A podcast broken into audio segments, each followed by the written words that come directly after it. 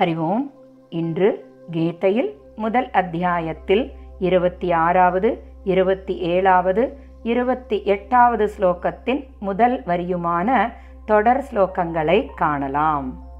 ஸ்லோகங்கள் தத்ரா பஷ்யத் ஸ்திதான் பார்த்தக பித்ரூனத பிதாமகான் ஆச்சாரியான் மாத்துலான் பிராத்ரூன் पुत्रान् पौत्रान् सखींस्तथा तत्रापश्यत् स्थितान् पार्थः पितॄनथ पितामहान् आचार्यान् मातुलान् भ्रातॄन् पुत्रान् पौत्रान् सखींस्तथा स्वसुरान् सुहृदश्चैव सेनयोरुभयोरपि तां स कौन्तेयः। सर्वान् बन्धूनवस्थितान् स्वसुरान् सुहृदश्चैव सेनयोरुभयोरपि। तां स कौन्तेयः। सर्वान् बन्धूनवस्थितान् कृपया परयाविष्टः विषेदन्निदम् अब्रवीत् कृपया परयाविष्टः விஷேதன்னிதம் அப்ரவீத் ஸ்லோகங்களின் அன்வயக்கிரமம் அத பார்த்தக தத்ர உபயோः சேனையோः एव स्थितान् पितॄन् पितामहान् आचार्यान् मातुलान् भ्रातॄन् पुत्रान् पौत्रान् तथा सखीन् स्वसुरान् च सुहृदः अपि अपश्यत् अवस्थितान् तान् सर्वान् बन्धून् समीक्ष्य सः कौन्तेयः परया कृपया आविष्टः விஷீதன் இதம் அப்ரவீத் ஸ்லோகங்களின் பாவார்த்தம் அதன் பிறகு குந்தியின் மைந்தனான அர்ஜுனன்.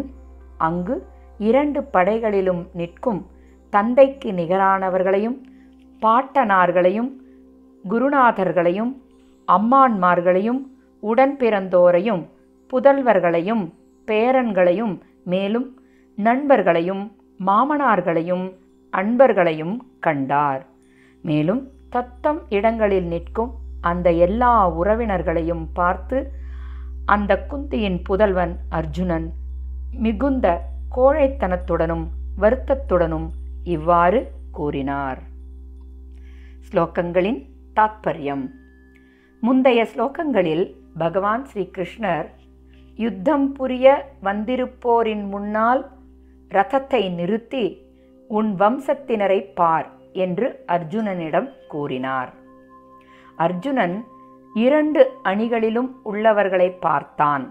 அனைவரும் யுத்தக்களத்தில் போர் புரிவதற்காக தத்தம் இடங்களில் நின்றிருந்தனர்.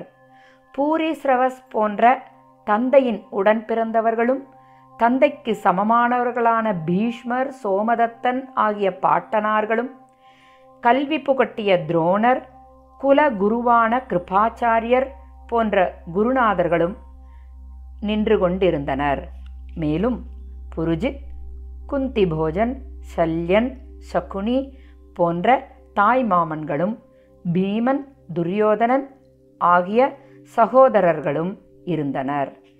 அபிமன்யு கடோத்கஜன் துரியோதனனின் மகனான லக்ஷ்மணன் போன்ற மைந்தர்களும் நின்று கொண்டிருந்தனர் அது மட்டுமல்லாது அவர்களுடைய குழந்தைகளும் அதாவது அர்ஜுனனுக்கு பேரன் முறையில் உள்ளவர்களும் நின்றிருந்தனர். அஸ்வத்தாமன் போன்ற துரியோதனனுடைய நண்பர்களும் அர்ஜுனனின் இனிய நண்பர்களான துருபதன் சைபியன் போன்ற மாமனார்களும் நிற்கின்றனர். மேலும் கிருஷ்ணரின் குலத்தில் தோன்றி கிருஷ்ணனின் பக்தனுமான யுயுதானன் என்ற சாத்தியகியும் கிருதவர்மன் என்பவர்களும் எந்தவித பலனையும் எதிர்பார்க்காமல் அணியின் நன்மைக்காகவே போரிட வந்தவர்களாயும் அர்ஜுனன் கண்டான். பாக்லீகர் போன்ற முப்பாட்டனார்களும் திருஷ்டத்யும்னன் சிகண்டி சுரதன் போன்ற மைத்துனர்களையும் ஜெயத்ரதன் போன்ற சகோதரிகளின் கணவன்மார்களையும் என இன்னும் பல பல உறவினர்களை அங்கு கூடியிருப்பதை கண்டான். இங்கு நீ ஜெயித்தாலும் உன் தம்பியினர் ஜெயித்தாலும் ஒன்றே என்ற சஞ்சயின் மூலம் வந்த திருதராஷ்டரின் செய்தி அர்ஜுனன் மனதில் கருணை பொங்கச் செய்தது. இந்த கருணை உணர்வு இந்த போர்க்களத்தில் போரிட வேண்டிய சமயத்தில் தோன்றக்கூடாத ஒன்று. ஆகையால் இதனை கோழைத்தனம் என்கின்றனர். இரண்டு படைகளிலும் பிறப்பாலும் கல்வியாலும் தொடர்புடையோரை பார்த்த அர்ஜுனன் மனதில் திருதராஷ்டிரர் எதிர்பார்த்தது போன்ற உள்ளத்தளர்வு ஏற்பட்டது. மேலும் பகவான் ஸ்ரீ கிருஷ்ணரின் உபதேசத்திற்கான அவசியமும் இங்கு உருவாகின்றது. போரில் தனது அணியினர் மறித்தாலும் எதிரில் உள்ளவர்கள் மறித்தாலும் இழப்பு நமது குலத்திற்கு ஏற்படும். நம் உறவினர்களே இறந்து போவார்கள் என்ற எண்ணம் எழுந்தது. இதனால் அர்ஜுனனுடைய மனதில் போரிடும் ஆவல் குறைகின்றது. கருணை மேலோங்கியதால் போரின் விளைவால் குடும்பம் குலம் தேசம் இவற்றின் நிலையை நினைத்து மனம் கலங்கினான். மிகுந்த துன்பத்தை அடைந்தான்.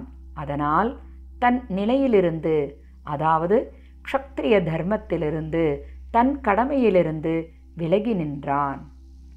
மிகுந்த கருணையின் காரணமாக குழப்பம் அடைந்த நிலையில் அர்ஜுனன் என்ன பேசினார் என்பதனை நாளை காணலாம். ஸ்ரீ கிருஷ்ணம் வந்தே ஜகத்குரும். ஓம் தத் சத்.